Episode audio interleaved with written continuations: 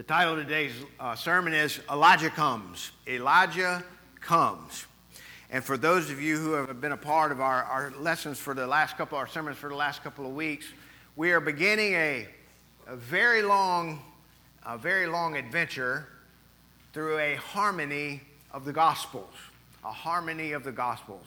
We've learned in our Sunday school classes that the Gospels are Matthew, Mark, Luke, and John, and that we learn about the uh, advent of Jesus Christ, of his clothing himself in human flesh and walking among us and proclaiming the kingdom of God, coming and dying on a cross to save a people for himself, of his death, burial, and resurrection, his ascension into heaven.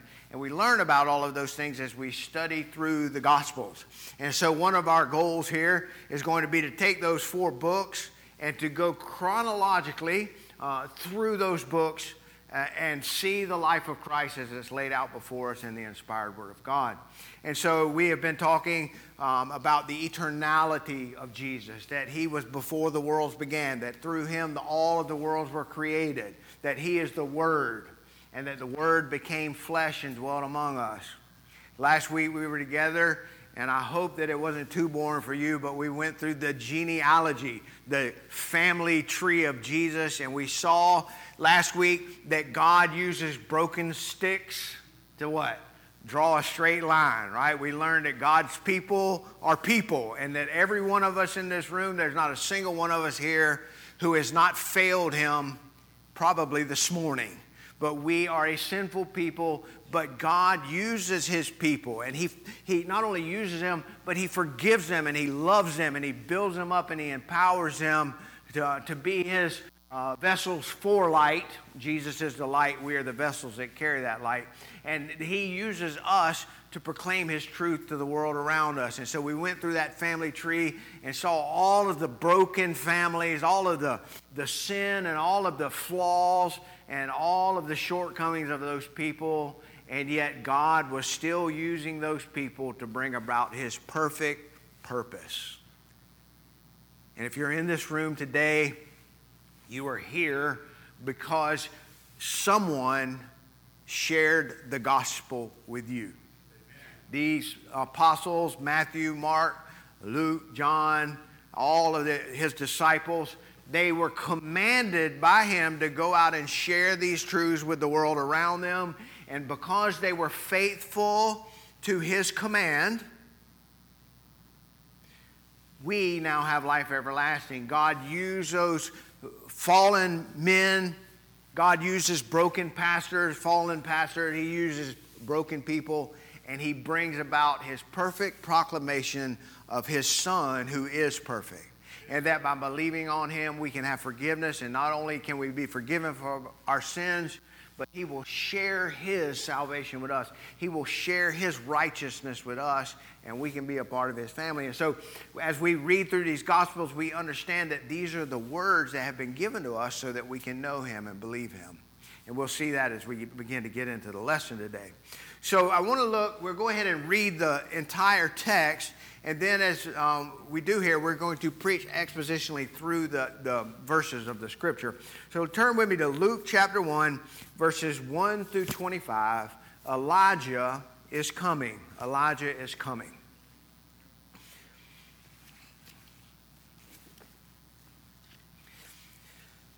Insomuch as many have undertaken to compile an account of the things accomplished among us, just as they were handed down to us by those who from the beginning were eyewitnesses and servants of the word, it seemed fitting for me as well, having investigated everything carefully from the beginning, to write it out for you in consecutive order, most excellent Theophilus, so that you may know the exact truth about the things which you have been taught. In the days of Herod, king of Judah, there was a priest named Zacharias of the division of Abijah, and he had a wife from the daughters of Aaron, and her name was Elizabeth. They were both righteous in the sight of God walking blamelessly in all the commandments and requirements of the Lord. But they had no children because Elizabeth was barren, and they were both advanced in years. But it happened that while he was performing his priestly services before God in the appointed order of his division, according to the custom of the priestly office, he was chosen by Lot to enter the temple of the Lord and burn incense. And the whole multitude of the people were in prayer outside at the hour of the incense offering. And an angel of the Lord appeared to him standing to the right of the altar of incense. And Zacharias was troubled when he saw the angel, and fear gripped him. But the angel said to him, Do not be afraid, Zacharias, for your petition has been heard, and your wife, Elizabeth, will bear you a son, and you will give him the name John. For you will have joy and gladness, and many will rejoice at his birth for he will be great in the sight of the Lord, and he will drink no wine or liquor, and he will be filled with the Holy Spirit while yet in his mother's womb. And he will turn many of the sons of Israel back to the Lord their God. It is he who will go as a forerunner before him in the spirit and the power of Elijah to turn the hearts of the fathers back to the children and the disobedient to the attitude of the righteous so as to make ready a people prepared for the Lord. Zacharias said to the angel, How will I know this for certain? For I am an old man, and my wife is advanced in years. And the angel answered and said to him, I am Gabriel, who stands in the presence of God, and I have been sent to speak to you and to bring you this good news.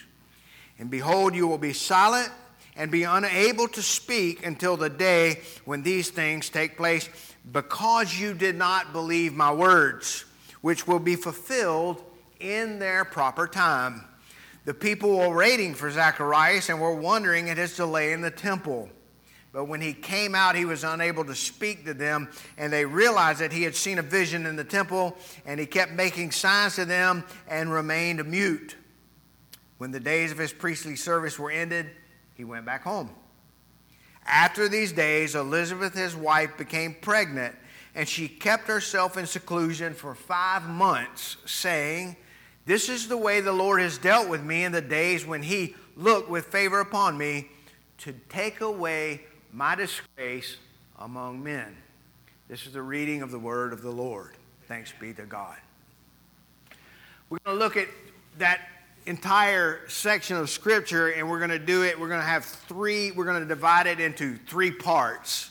We're going to first see something called the prologue. Then we're going to talk about something called the intertestamental period. And last of all we're going to see the foretelling of john the baptist. Prologue intertestamental period and the fourth coming or the fourth telling of John the Baptist. So I want to start with a prologue. Prologue means words before, right? Prologue. And so when we look at the first four verses of the Gospel of Luke, we are seeing Luke's prologue or his introduction. Any of you that read will know that when you take a book and you open it up, generally there's a prologue at the beginning and in that prologue, usually it'll be a brief summary of what's going to be talked about. And not only that, a lot of times the author will say, and I'm thankful to my wife that she was patient while I wrote this. And, and I'm thankful for the, the editors that helped me to do it. And they give a lot of thanks involved. And so, what uh, Luke is doing here is Luke is giving us an introduction to the Gospel of Luke. He's giving us an introduction to the Gospel of Luke, and, and that's what this prologue is doing. So look at the first verse. It says, Insomuch as many have undertaken to uh, compile an account of the things accomplished among us. Account of the things fulfilled or accomplished among us. So what he's saying is there's a lot of people that have wrote down the things that were accomplished among us. Well, what is he referring to? He's referring to Jesus Christ. He's referring to the coming uh, the visitation and the death, burial, and resurrection and ascension of his Lord and Savior. You might want to note that Luke, we're pretty sure, is the only Gentile in all of the writings of the scriptures. All of the other people that wrote the Bible were all Jewish. We think that Luke is the only one that was actual of Gentile descent. And so Luke is saying, I have come to compile an account of the things accomplished among us. I want you to look really quickly with me, if you will, if, if Bill, if you had a slide. I want to look at a couple of passages of scripture in uh, Hebrews uh, 10 and Psalms 40. Hebrews 10 and Psalms 40. Okay, it says in Hebrews 10, chapter 5, uh, 10, verse 5, it says, Therefore, when he comes into the world, he says, Sacrifices and offerings you have not desired, but a body you have prepared for me. In whole burnt offerings and in sacrifices for sin you take no pleasure. Then I said, Behold, I have come in the volume of the book to do your will, O God. Now, this is the writer of Hebrews. I'm pretty sure it was Paul, but you, you can argue it somebody else if you want to. That's okay. But this writer of Hebrews, the apostle who is writing this, is saying to us that he's actually quoting from the book of Psalms. And what he is saying is that the one who is to come, the one who has come, it was written of him in the scrolls, in the books, to do your will, O God. So, why did Jesus come to the earth? He came to do his Father's will.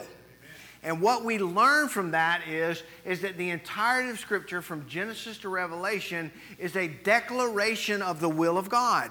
And so everything that Jesus did, and Jesus is doing, and Jesus had done in the past, in eternity past, in, in, in the present, and in eternity future, everything that we need to know about Jesus and everything we need to know about the Father's will is contained for us in the book.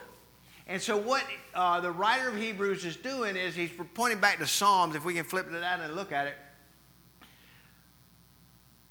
This is Psalm 40, and it's going to sound familiar because he's quoting exactly from the Psalm. And he's saying, Then I said, Behold, I come in the scroll of the book. It is written of me to do, I delight to do your will, O God.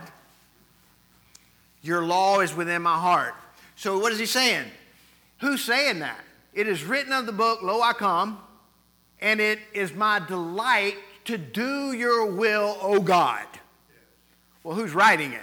David's writing it, but he's inspired by the Holy Spirit, and who's he speaking for? He's speaking for Jesus, who some seven, eight hundred years later is going to come and delight to do his Father's will, and not only be thankful and delight to do his Father's will, but he is going to do everything that his Father wills. He's coming to fulfill all of the promises of his Father. And so now Luke is telling us that he is writing an account of the things accomplished among us. So, who is he writing about? He's writing about Jesus and all of his accomplishments. Those from the beginning, eyewitnesses, servants of the word, handed down to us. So, who are the people that are writing these gospels? The eyewitnesses and the servants who handed down these words. And why did he do that? It seemed fitting for me, having investigated carefully from the beginning, to write it out for you in consecutive order, most excellent Theophilus. Now, we think Theophilus, that word means God, uh, it means uh, lover of wisdom or lover of God. Theo is the prefix for God, and philos is the uh, suffix for love, and so it's saying lover of God. Some people think that this Theophilus was someone who uh, supported Luke financially as he wrote what he wrote, paid him and made sure that he was taken care of so that he could write this book. And this not only this book, but does anybody know? It's not only Luke. When Luke writes, he's got a two-volume book. It's Luke and the Acts of the Apostles. So it's a two-volume book that Luke is writing. Any of y'all have watched any movie? I talked to my mom last night. She was watching The Hobbit, and there's like five different uh, movies involved with that one book. But it's volumes, different separate volumes. And so Luke is writing these volumes, and volume one is Luke, what Jesus did, and then Acts, what his apostles did through the power of the Holy Spirit. The, the proper title for the book of Acts is the Acts of the Holy Spirit the acts of the apostles, the acts of the Holy Spirit who indwelled these apostles to do what they did. So Luke has wrote down uh, the book of Luke and the book of Acts, and he is presenting it to this man, Theophilus. Why? Investigating carefully and writing down in an orderly sequence. Well, let's look at this passage in 2 Peter. We're going to look at a passage in 2 Peter. It says, Know this, first of all, that no prophecy of Scripture is a matter of one's own interpretation. For no prophecy was ever made by an act of human will, but men moved by the Spirit of God. Men moved by the Holy Spirit spoke from God. And so, what is Luke doing? Luke is writing an account for you and I, for Theophilus, for all of those who will read these words, the words of God, so that we can know, so that we can know Jesus and know the truth, so that you might know the certainty of what you have been taught. All right? And I want every one of you in this room to hear that. Anything that comes from this pulpit, you need to get your Bible and take your time and dig into what it, what's being preached from here and make sure that you are being taught the exact truth of the Word of God. So Luke has given you the platform and the foundation and says, This is the truth, and anything that does not rest and settle on it falls away. These are eternal truths that we have so that we can know God. I'll share one more quick passage from you from the book of John. Uh, if you look at John chapter 20, verse 31, it says this But these things have been written so that you may believe Jesus is the Christ the Son of God, and that believing in his name, you may have life in his name. So, what is he saying? We talked about it this morning in Sunday school. The Word of God and the Spirit of God always work together. Amen. And the only way that anyone in this room has been saved or will be saved is through the proclamation of the truths of God's Word and the power of God's Spirit at work in their life. And what will happen? He'll start drawing you to Him. You'll start realizing that you've been living a lie. You'll start realizing that you're living in darkness and that there's a light that you can have. You'll start seeing that there is a eternal kingdom for those who will receive him and believe him. And God, through the power of his word and through the power of his spirit, draws a people unto himself. And so, what we're seeing here is that these words are written so that you can know. And I want to encourage each and every one of you in this room if you're not spending time in your word on the daily, you are not able to know him. You have got to spend time in his word. I can almost smell the food creeping in through the social hall back there. I am looking forward to a Thanksgiving meal. But the Bible is our meat, our milk and our meat. And it is what builds us up and makes us the, the people of God. And if you are not feeding on His Word, then you are going to stay immature and crippled and weak. This is what God has given us so that we can know Him and so that we can believe Him. And so Luke is writing these things so that we can know Him, so that we can have a certainty of what we have been taught. We can have a blessed assurance. Any of you in this room, like me, you have probably at times in your life doubted your salvation. All right? There's one of two reasons why you would doubt your salvation. Number one, because you're not saved, and God is at work in your heart, getting you to repent and turn from sin and self and turn to His Son, Jesus Christ alone. Another reason that we may doubt our salvation is because when we do not walk in fellowship with Him, if I'm His child and He's my Father and I am not in His presence, with him and not living like my father, I'm going to be miserable. And one of the signs of that misery is my doubting. You will find that when you stay in His Word and when you walk in His Word, that you find a peace and a happiness and assurance that this world simply cannot give you. So these things are our blessed assurance, and Luke is making sure that we understand these things. Now, we it's, um, I want to share with you just a, a statement uh, from, from a uh, confession of faith uh, that we, we study here, it says, It pleased the Lord at many times and in, in many ways to reveal himself and declare his will to his church. And afterward, for the better preserving and propagating of the truth, and for a more sure establishment and comfort of the church against the corruption of the flesh, the malice of Satan and the world, to commit these things to writing, which makes the holy scriptures to be most necessary the former ways of God revealing his will unto his people is now ceased.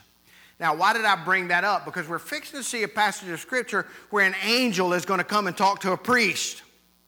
And when you read the Bible all through the Old Testament, you will see that God speaks to people in different ways. He speaks to them through burning bushes. He speaks to them through his voice. He speaks to them through angels. He even spoke to one man through a donkey, right? God in the Old Testament uses all kind of ways to speak to his people. But what we know now is, is that now that we have his word and it has been submitted to writing, that he don't speak to us that way anymore. He speaks to us through his word. And that's going to be hard for me and you to grasp because we want a sign. We want to know something. You got to show me something. Show me and I'll believe you. And one of the major gist of Scripture, and one of the things that you will learn as we go through this life of Christ, is that it is not proof, it is not evidence that allows you to see, but it's faith that allows you to see.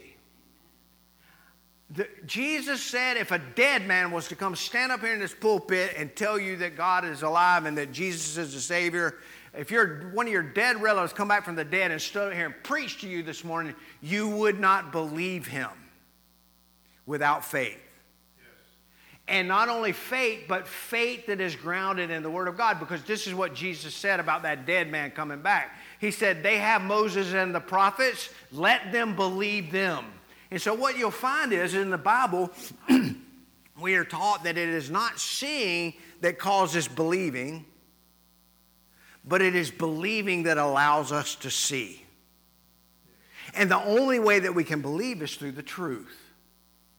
So we need the Word, we need the Spirit, and that is what Luke is providing for us here. All right, so that gets rid of the, uh, the prologue, the first four verses. Well, doesn't get rid of it, but we're, we're done talking with the beginning. And so what I want to talk about really quickly is something known as the intertestamental period. Now, I don't know if you know this or not, but Jewish people today, when they have a Passover meal, they have a, an empty chair at their table, and it's called Elijah's chair.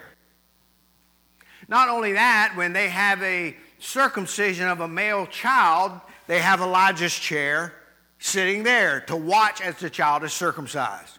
What does it mean to circumcise a Jewish child? child? It, me, it means that in the Jewish eyes, they become a child of the covenant, a child of the promise. All right?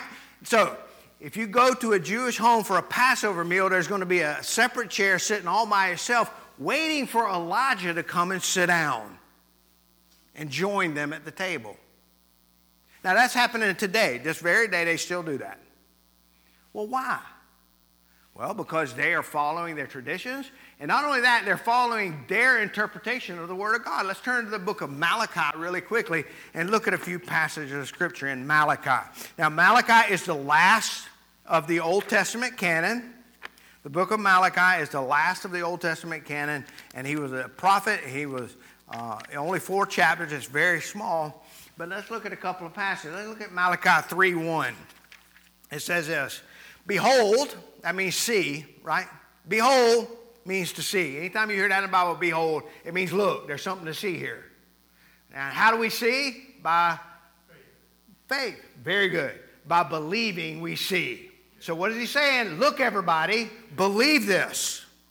The, it says, I am going to send my messenger, and he will clear the way before me, and the Lord whom you seek will suddenly come to his temp- temple, and the messenger of the covenant in whom you delight, behold, he is coming, says the Lord of hosts. All right, so Malachi makes a prophecy, and what did he say? I'm going to send my messenger, and he's going to come before me to prepare a way and then the Lord that you seek will come to his temple. And watch this. And the messenger of the covenant in whom you delight, behold, he is coming. So the Jewish people interpret that, and what they're saying is Elijah is the messenger of the covenant.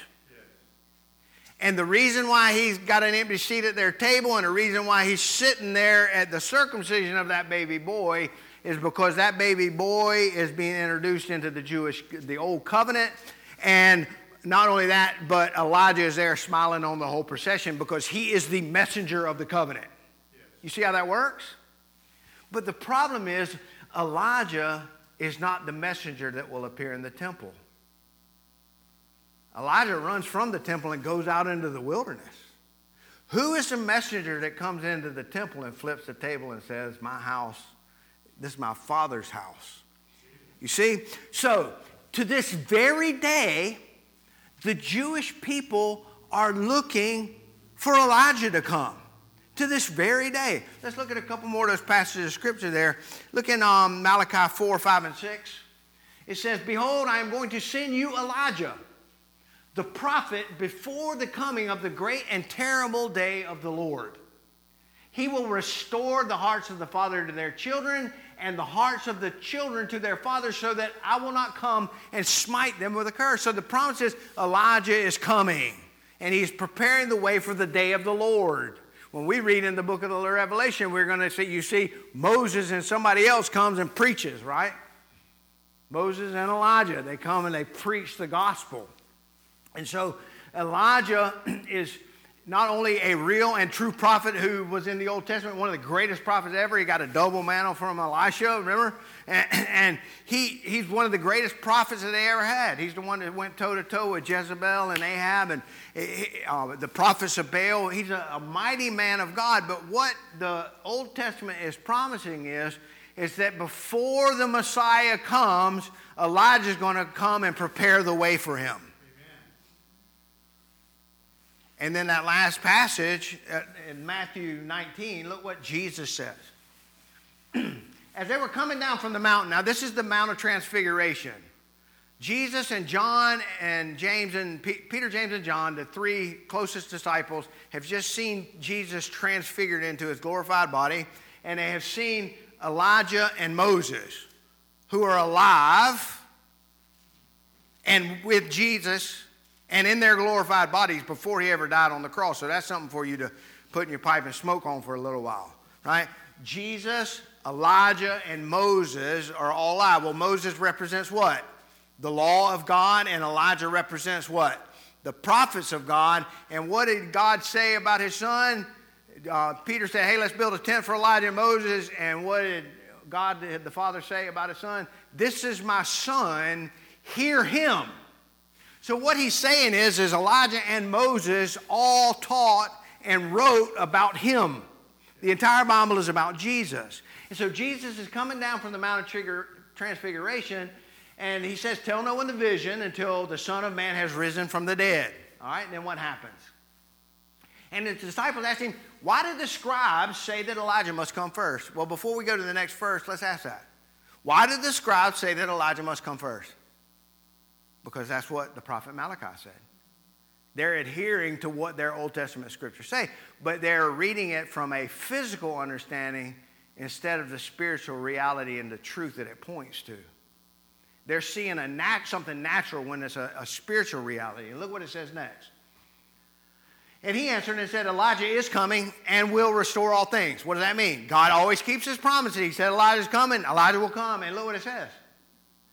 But I say to you, that Elijah's already came.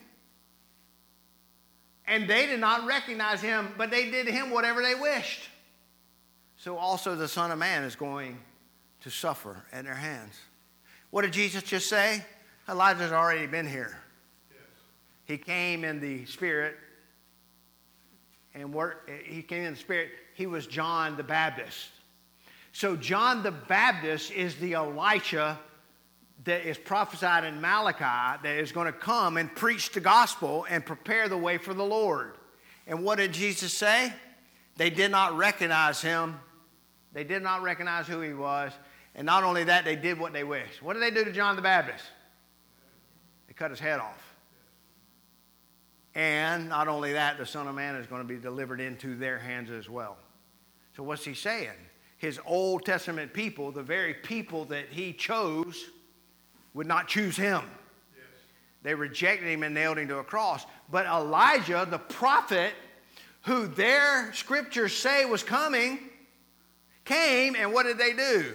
They could not see him, they would not believe him. Why? Because they lacked a heart of faith. They could not see him.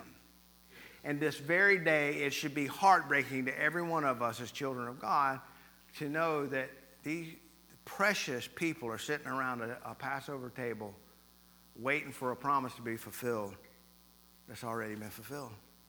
Elijah's already come, and he prepared the way. And then the real messenger of the covenant stepped into his temple. You see how that works?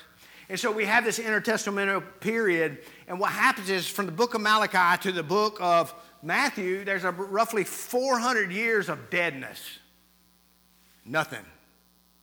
No visions, no prophecies, no prophets. It's a time of dead orthodoxy and ritual. People drowning in their tradition and in their ceremonies. And now that's when we step into the last part of our text, which is the foretelling of John's birth. Remember, God always keeps his promises. God sent his messengers in the Old Testament to proclaim those promises, and now he's going to have a new messenger that's going to come that is going to open up the New Testament promises to not only the people of God, the nation of Israel, but to the Gentiles as well. And so that is the this process of us being introduced to John the Baptist and who he is going to be.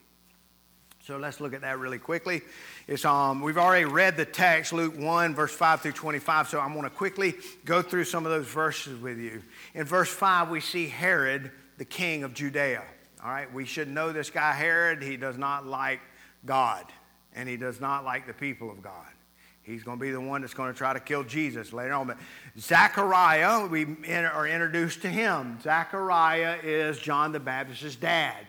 And what does Zechariah do for a living? He is a priest. What is one of the mandatory requirements for you to be a priest?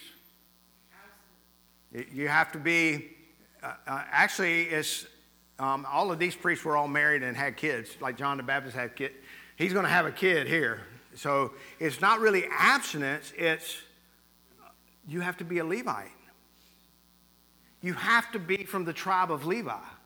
Only the Levites were allowed to be priests in the temple. So we know that John the Baptist is a priest. And we know that he is the father of John. We also know that he has a wife whose name is Elizabeth, and she is the daughter of Aaron. Now, why does it bring that up? What's the point of bringing that up that she's the daughter of Aaron? Well, guess what tribe or family Aaron is from? The Levites. The Levites, yeah. Aaron is the high priest. So he's a Levite. So not only has John the Baptist got a daddy that qualifies, but he's got a mama that qualifies too. And so what do they do? Uh, his dad's a priest, and his mom is his mom, and they are a righteous people. You see that in verse 6? it says that they were both righteous in the sight of God, walking blamelessly in all the commandments and the requirements of the Lord. Now, when you think of righteousness, we need to remember that their righteousness is a righteousness based on faith. And their obedience is a walking out of that faith. We're going to see in just a minute that uh, uh, Zechariah doubts, and doubt is a sin. Unbelief is a sin. He's going to be told by an angel that they're going to have a baby, and he's going to doubt. So it's not saying that they're sinless, it's saying that they're righteous. What does that mean? They have the righteousness of God, the righteousness of Christ, through faith. So they're believers and they're walking out their faith by living their lives according to their calling and what God has called them to do. So they uh, are both righteous, they both have a saving faith, and a saving faith is a working faith. If you are a child of God, you're going to act like your dad. All right, so he says then that they have no children, and Elizabeth was barren, and both were advanced in their years. Now, really quickly, all through the Bible, there, this term barren is a big term. What does it mean? You can't have babies, right? There's all kind of barren women in the Bible.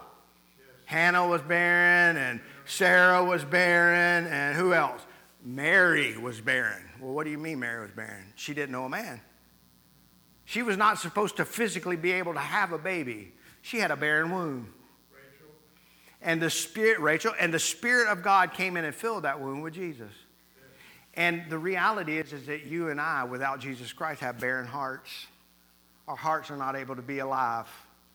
It is a new birth. It is regeneration. It is a gift of God that brings a salvation to us so that we can come forth and have faith and walk obediently with Him.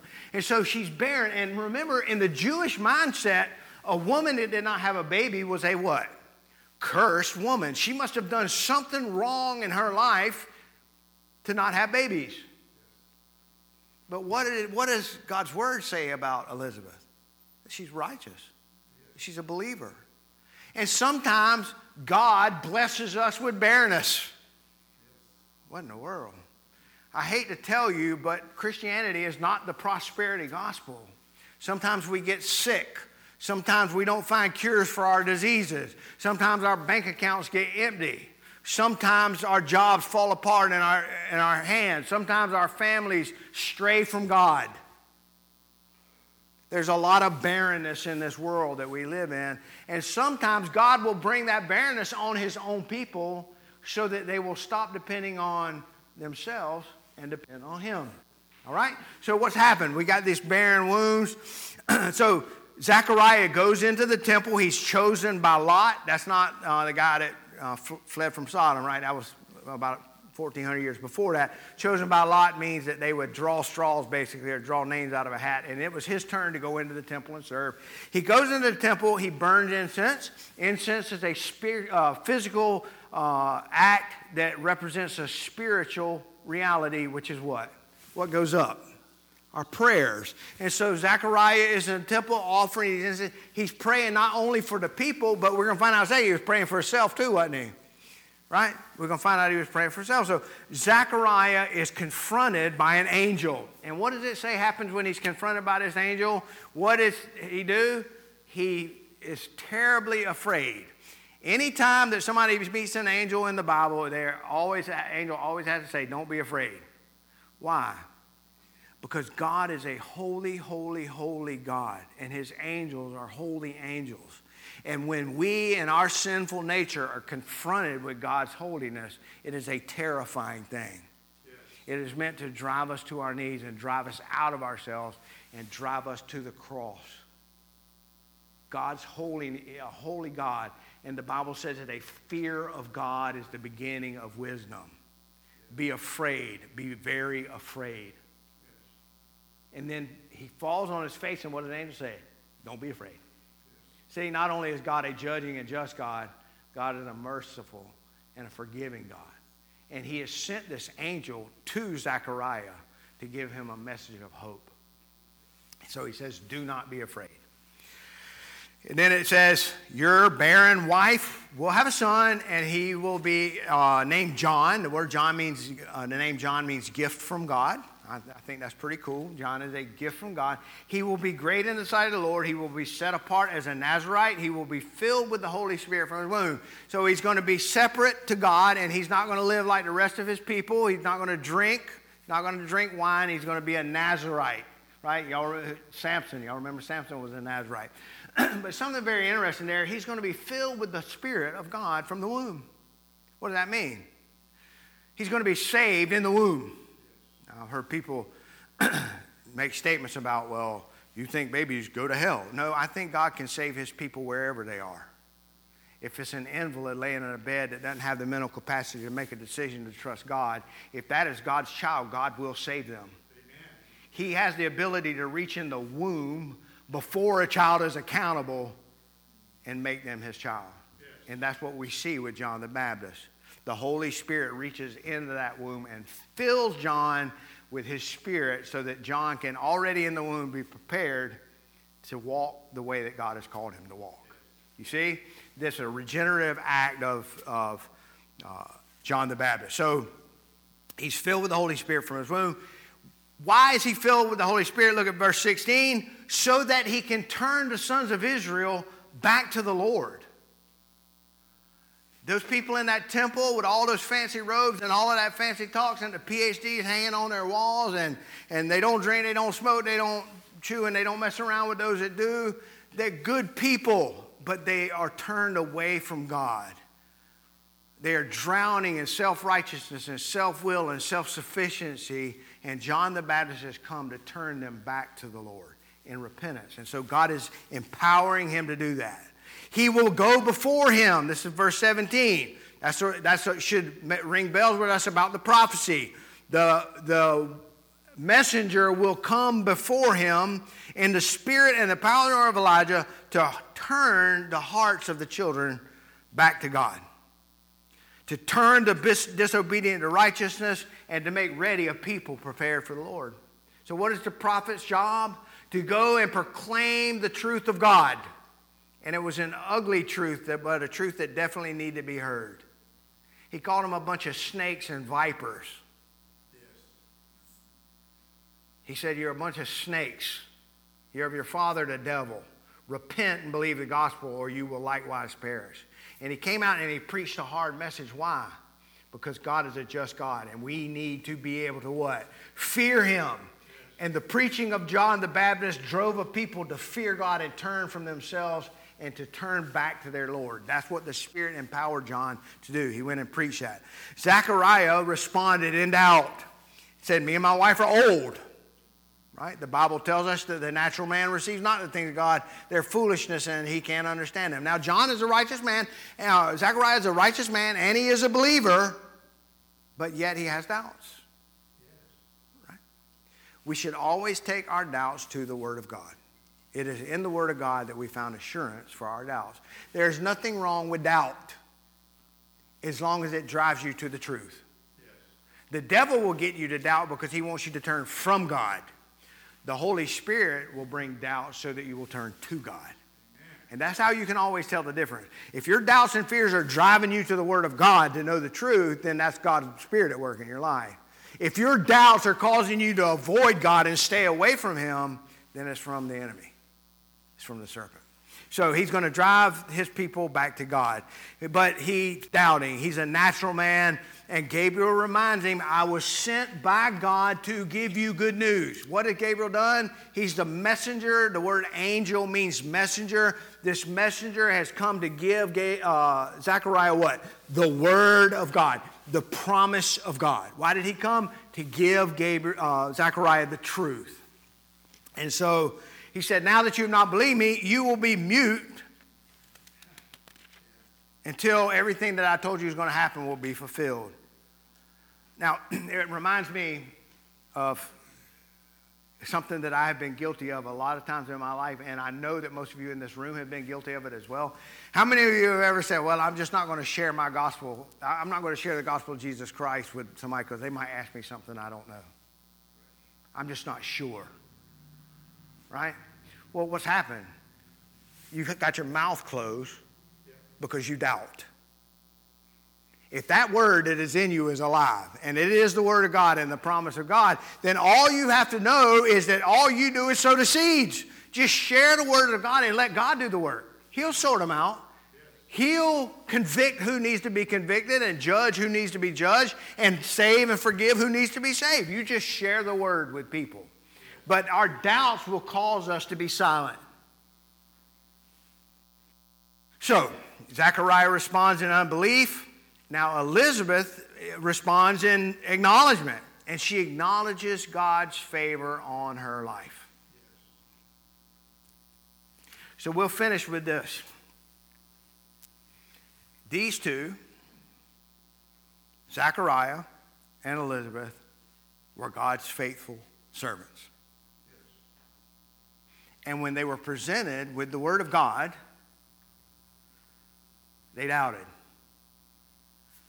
But we see Elizabeth may have had some doubts, but Elizabeth also acknowledged God and His mercy. Eventually, she was won over by His truth, wasn't she? Because once Mother Nature, well, not Mother Nature, once Father God took over, she realized that He wasn't lying when that child was kicking in her womb, she knew God keeps his promises. And she was thankful for that. She was thankful that she had a God who had given her a child, right? a, child, a special child. So I ask you this morning, and we'll finish with this how do you respond to the Word of God? Are you His child? Do you long and delight to walk with Him, to read His Word, to know His Word, to study His Word, to grow in that truth?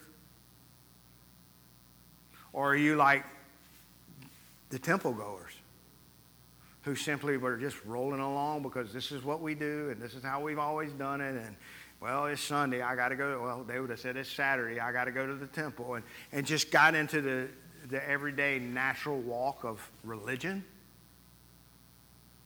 Or do you know God's Word and do you love God's Word and do you believe Him?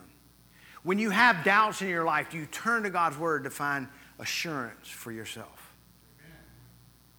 Are you and I righteous in God's eyes? The only way that comes is through faith. The only way that that comes is by turning to his son Jesus Christ and what he did on the cross for us. That's the only way that we can be saved. That is the only way that we can be forgiven. That is the only way that we can have a righteousness that God will approve. It's not through works of our hands, not to the law's commands, but it's through grace, grace, God's grace. Grace that is greater than all of our sins. So I ask you, are you walking with God? And are you waiting expectantly in, in faith? There may be someone here today who has never trusted Jesus Christ as your Lord and Savior, and you know without a doubt that you need to trust Him. Based on the authority of the Word of God and the truth of that, that Word, repent. Stop living in what you are doing or what you have done Stop living in sin. Stop living the way that you're living. Stop trusting in what you are doing or stop trusting in what you have done or stop hiding in all of your shame and your guilt and turn away from this world. Turn away from your flesh. Turn away from Satan and turn to what Jesus Christ did on the cross. He will forgive you and save you. He has never said no to a single person that turned to him and said, Oh, God, forgive me. So, with that said, we will close with a, a final hymn. And uh, I pray that you see him. And I pray that you believe him. And I pray that you will trust him and walk with him. He will never, ever let you down.